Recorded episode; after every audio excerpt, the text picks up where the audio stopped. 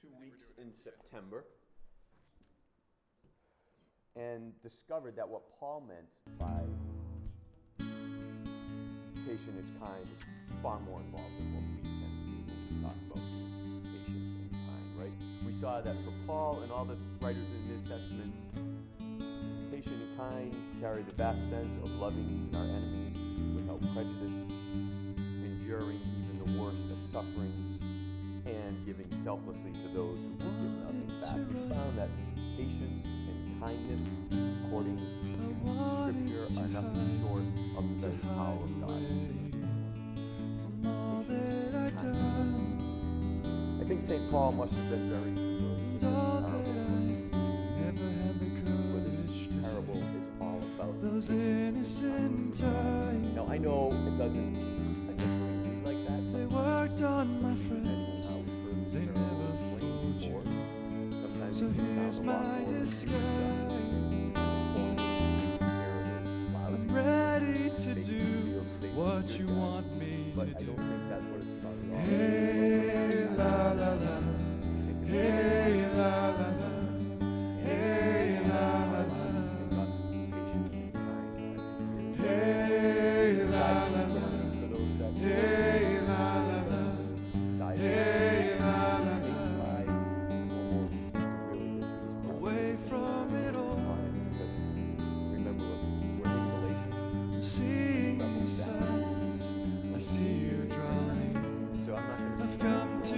Senses. The coming of love, I'm coming in clear. So all that I am, and all that I have, I'll give it to you. It's hard to believe. The feeling's so strong, and the feeling's so weak. Hey. Hey la la la, hey la la la. So let's dive in. Hey la la la, hey la la la, hey la la la. And I believe this word here that is translated aloud. This is how we understand the parable of. This is the answer. Radically different, radically, radically different from what anything the people in his day expected, and perhaps radically different than what we expect and what we think. But remember something, back in twenty ten, so won't you take me back home and into your arms? Hey, la, la, la, hey.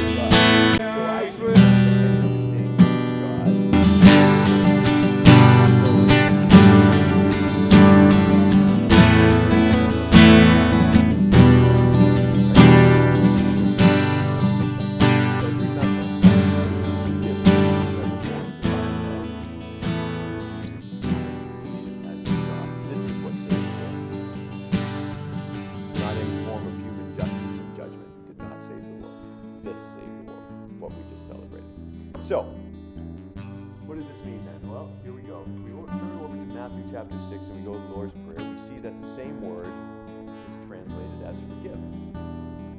Allow both to grow together to the harvest and forgive us our sins as we forgive those who sin against. Same exact word. Okay? So, a good question is, why in the parable was this translated into allow and not forgive? That's a good question. Well, first of all, it's not an incorrect translation. Allow is a perfectly acceptable translation of this word. But because I'm a nerdy wordsmith and rest of us on it. I'm not going to spend time explaining how that can all happen. But just suffice it to say, this is an accurate translation. It just has to do with the way English words came out of Latin words, and there's a few Latin words that did this, and then see, see it just goes on. It's really exciting stuff if, if you're a nerd like me. But suffice to say, this is a good translation. So let's go at this from a different angle. Let's ask this question. Are these two words really different? Are allow and forgive really different? Okay? I want you to think about it this way. I'm sure you've heard someone say this to you, or maybe you have said it yourself. Maybe you still say it. Something like this. We can't just let people do whatever they want.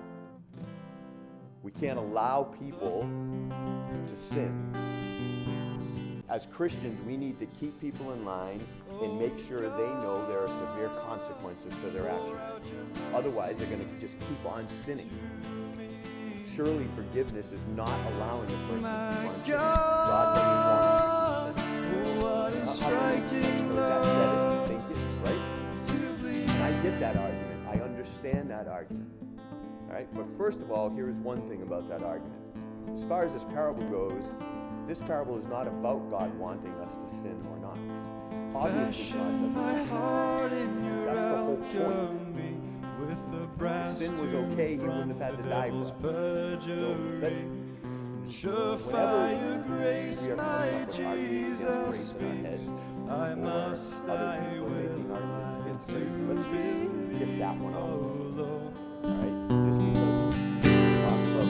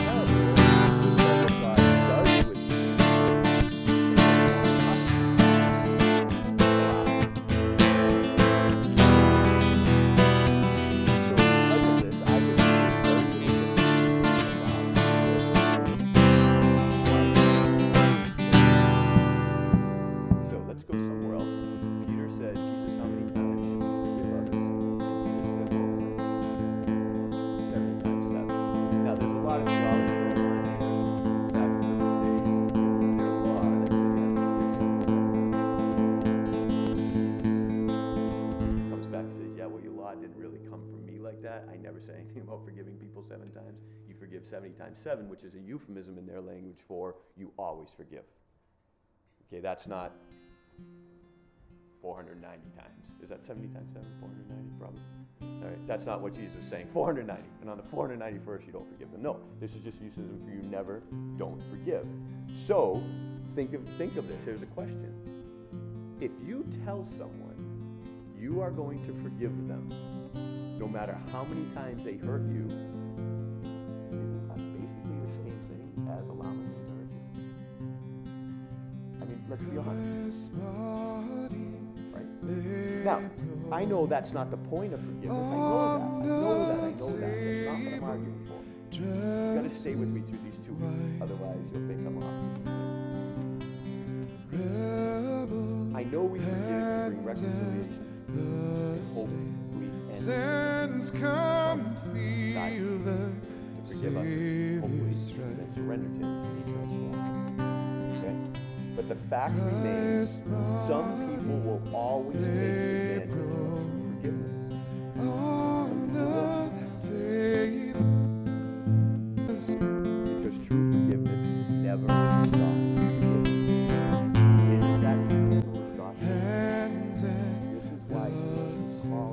Sins come feel the Savior's strength. This is a scandal.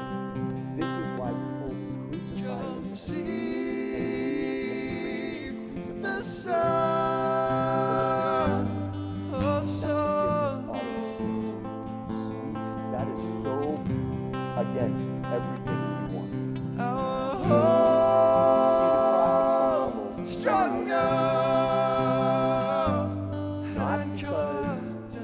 Wants us to keep sinning.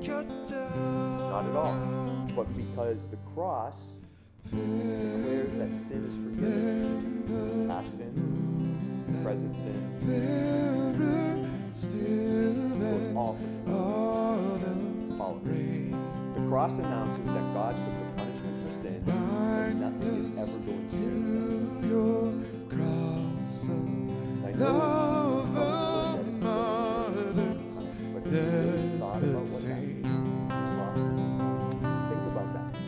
see the sun of sorrow.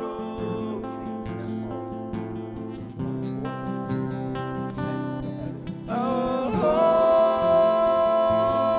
strong love had cut down, cut down. Can't see.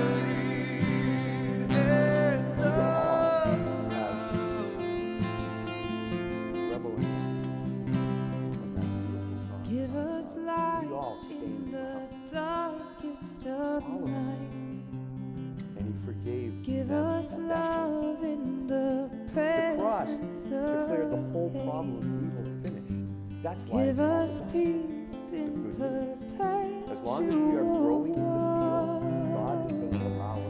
Let it be buried. No matter what. Let it be buried in the ground.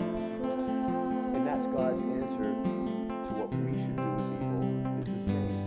Give us life in the darkest. Now listen, that is so much easier to say than do. Give us love in the presence of hate. Give us peace in perpetual war. Let it be buried. Let it be buried in the ground. Only God. Let it be buried. Be buried in the ground. The second place it starts is focusing on God's love for us. Let it be buried. Knowing this. And here's the third place. I think, Let it you know, we talk about feeding the good wolf. Here's one of the things we can do to feed the good wolf to bring us to a place where we are like God. All right? By recognizing that we are as much of a weed as the next guy who needs forgiveness. This is where this starts. And I want you to hear this. This is not some, oh, woe is me, and beat up, and do penance, and whip yourself on the back. And that's not what I'm talking about. But I don't think the majority of us Christians have that as an issue. I think what happens to the majority of us Christians is we think we're so much better than the next guy in the field. And that's why God should rip the weeds out and burn them. So what gets us going on this path to transformation is recognizing that we are as much a weed as the next guy.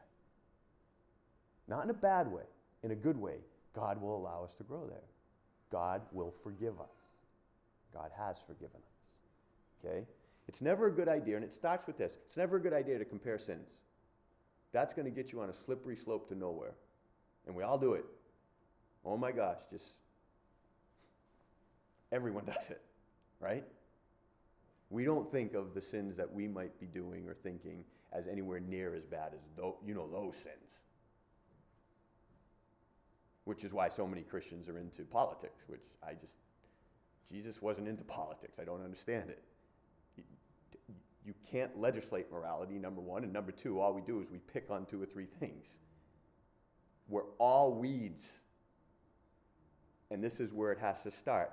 Listen, yes, maybe that guy that is sleeping with the secretary is hurting a lot more people than the guy that's lusting after his secretary. It's the same thing. Both sins put God on the cross.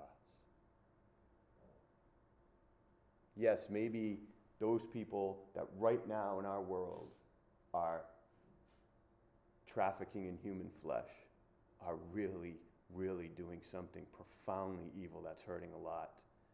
And maybe me sitting around my kitchen table fretting and worrying about paying bills and worrying about my son and worrying about my friend and worrying about my...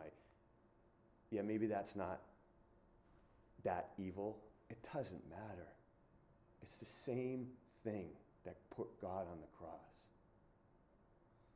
God died for all of it. And he didn't die incrementally. He didn't die a little less for my sins and a little more for those guys' sins. He died for all of this. So I think the first thing we need to do is to allow God to forgive us and really trust that he has. And I know everyone sitting here is saying, yeah, but David, I know God's forgiven me. I've, I've been there, done that. That's why I'm a Christian.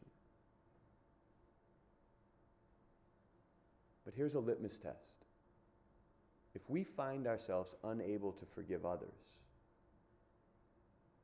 then perhaps we have not really entered into the amazingness of God's forgiveness for us. Maybe that's what's happened.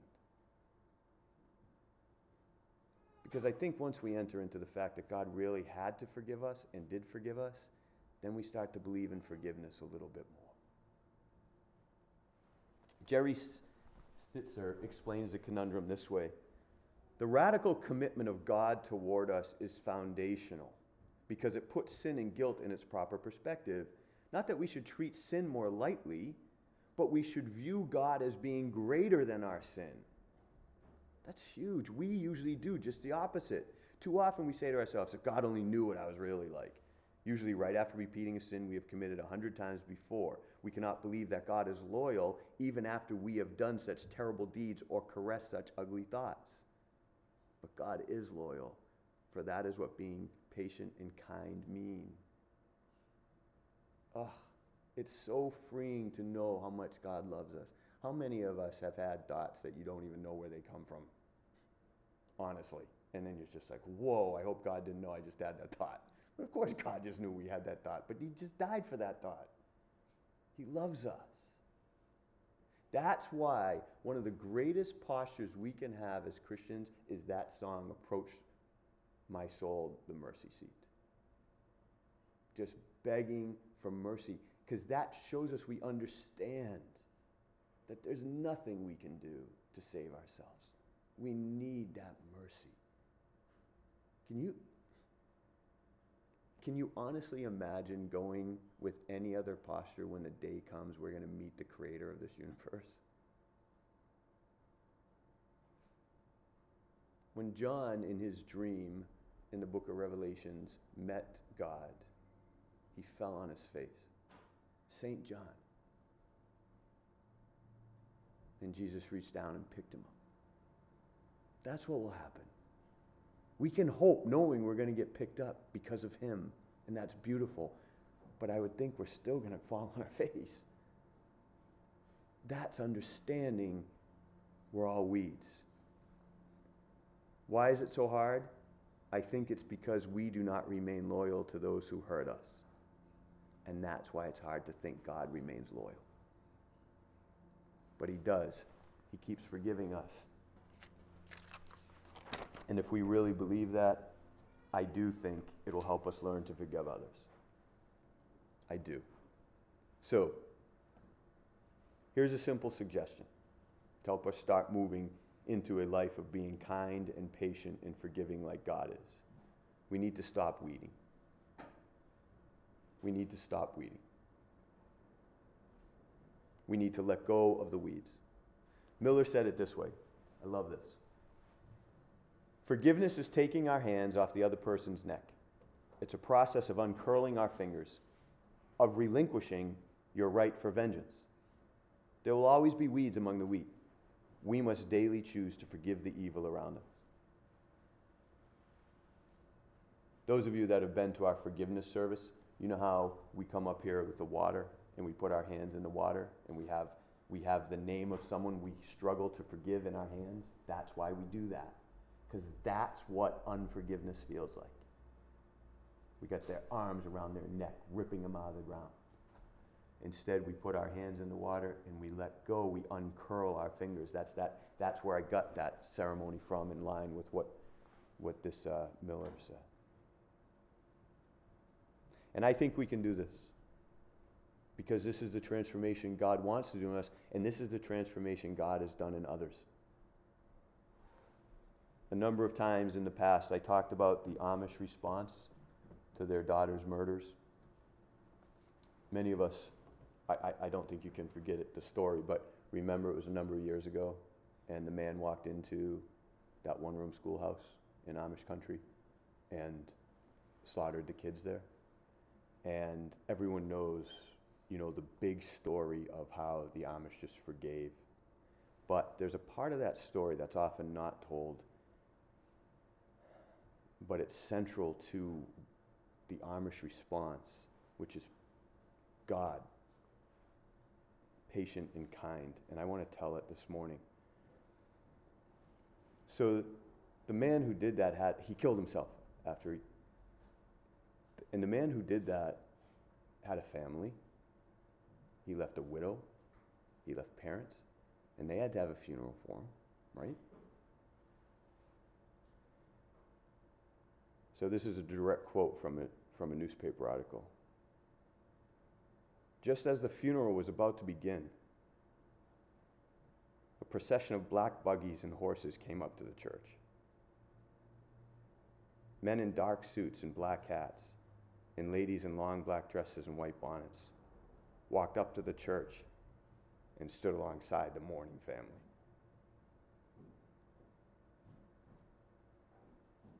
The Amish went to the funeral of the man who killed their daughters. Think about that. There is nothing human in that idea. We can't make each other do that.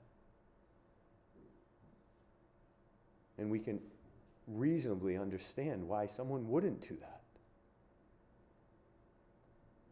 But not God.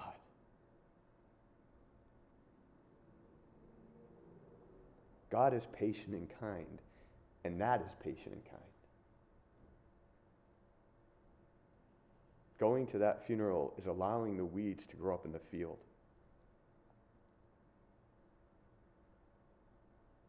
That is sharing the invitation to receive God's forgiveness. And that is the gospel of Jesus Christ. Might God help all of us to join in that kind of witness. Amen.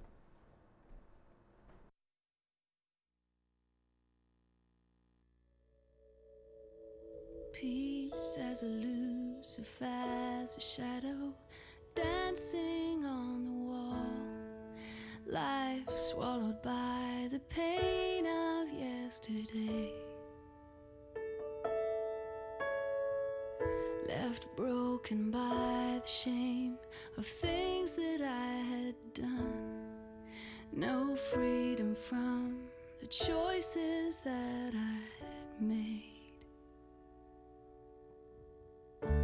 But with one touch, you made me clean. You made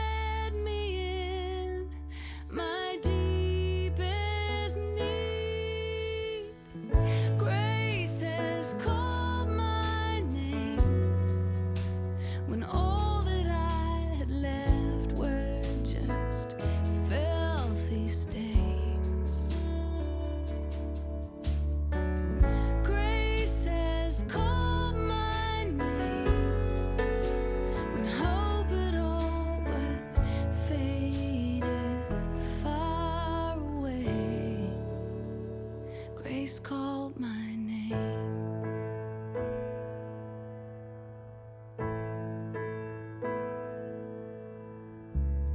Wounded by words that left their mark upon my soul. Dreams overturned by empty promises. Well-intentioned things I'd heard a million times before just left my heart to grieve alone again. But with one touch, you set me free. You met me in my deep.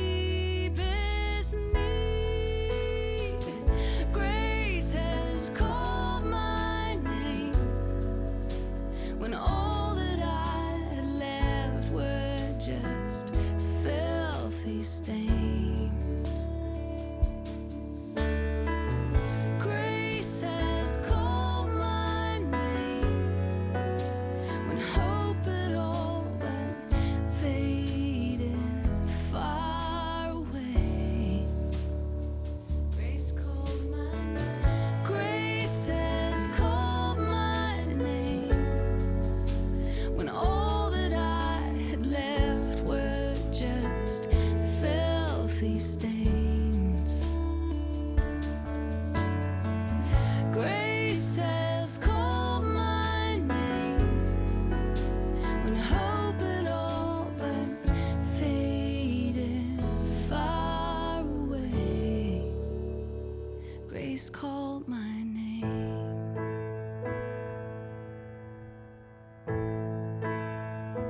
Grace called my name. Grace called my name.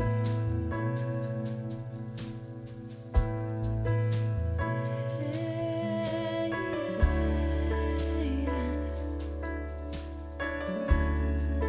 Grace called me. Grace called.